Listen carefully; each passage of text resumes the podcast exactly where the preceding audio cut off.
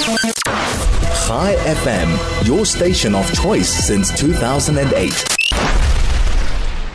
Joining me right now from NGO Monitor is Shaun Sacks. He's a senior researcher, and I wanted to catch up with Shaun and just find out from him about the Knesset rejecting the idea of an enforced Palestinian state.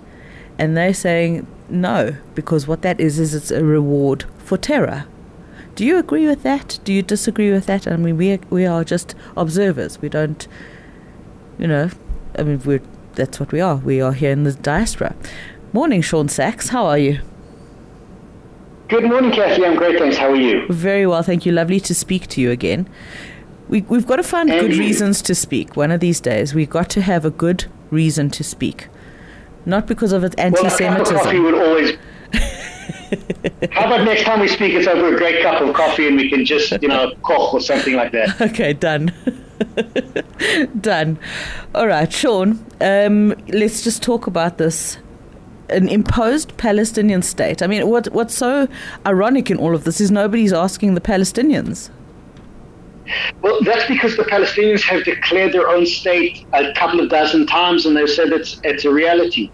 So let's go back to uh, a bit of a history about how this all comes about. Yes. since even before the Oslo days in the early 90s, with the collapse of the Soviet Union, there was a general idea of solving the greater Middle East peace problem. That meant the dictatorships and all the other problems. And many, uh, many organizations, many well-meaning individuals came up with the idea that, well, in order to solve the Middle East crisis, the key, the key factor is the Arab-Israel conflict.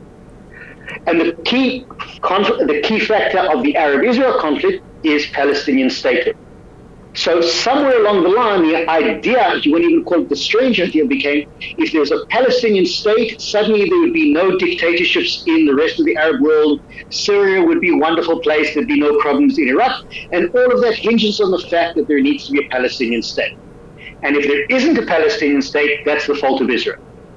And somehow a version of that is policy today, where we see everything revolves around the idea that there needs to be a Palestinian state. And so we have this.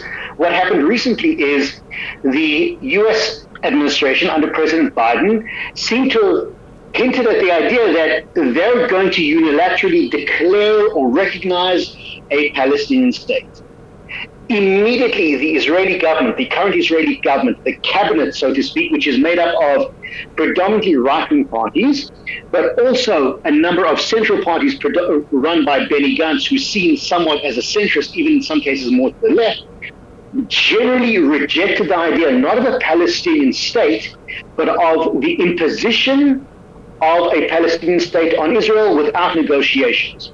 Specifically, at this time, they said by recognizing a Palestinian state, which we know is corrupt, which we know is weak, which we know will be dominated by Hamas factions, which completely ignores the atrocities of October 7th, it's nothing more than a reward for Hamas for the terrible things that they did on October 7th.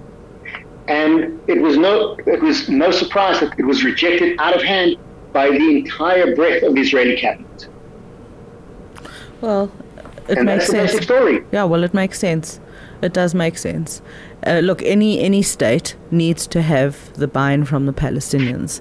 How what that is going to look like? I mean, all right. So, I've heard people say, you know, Palestinians are not really a people, and where's their state, and it doesn't really exist. And I, I reject that personally. I reject that out of hand. There's no question. So, if I said to a Palestinian, "Where is the Palestinian state?" where would they show me on a map? Well, that is exactly part of the problem because it depends who you ask. The overwhelming majority of Palestinians will tell you that Palestine, as we hear often chanted, is from the river to the sea. Meaning everything that is today Israel, whether it's from Eilat to the Hermon Mountains, whether it's from Tel Aviv to the Jordan Valley, that is, that is what the many, most Palestinians regard as Palestine, which means it will supersede or replace Israel. Now, we have, many of us have this idea that a modern Palestinian state will be the majority of the West Bank and perhaps Gaza. Um, but for the most part, those uh, that idea hasn't necessarily caught on with many people because, again, the viability of it is questionable also because of its borders. From an Israeli perspective, we're talking about creating an Arab state in the heartland of Israel, both historically emotionally and politically. Politically, it means we have an Arab state, a hostile Arab state in some cases, that can literally shoot at Tel Aviv at Ben Gurion Airport on a whim, which is a very difficult thing for Israel to accept from a strategic military point of view. Now, putting all this together, what I thought was very interesting is um, last night uh, in Jerusalem, there was the major conference of presidents. There was a big meeting that happens every year between all major Jewish con- conferences get together and discuss policy for the next year. One of the guest speakers was Jack Lew, who's the current U.S. ambassador to Israel. And he was asked directly, is President Biden planning on recognizing a Palestinian state? And very quickly, uh, Ambassador Lew actually walked back this idea and said, well, we didn't quite say we're going to recognize it immediately. It's definitely not going to be something we do at the moment. It's a long term process. We're not going to impose it.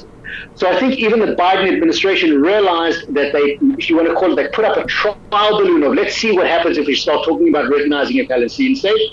And it was rejected out of hand by the Israeli cabinet um, across the board. And now the Biden administration has to, had to walk back their, recogni- their idea of an immediate recognition of a Palestinian state. Hmm. Absolutely fascinating. Shaun, that is unfortunately where we leave it today, but I look forward to speaking to you soon about good things. Thank you so much. Absolutely. Looking forward to it too. Thanks very much for having me on. Care. Thank you. Uh, it is a pleasure. Shaun Sacks, he's a senior researcher at NGO Monitor.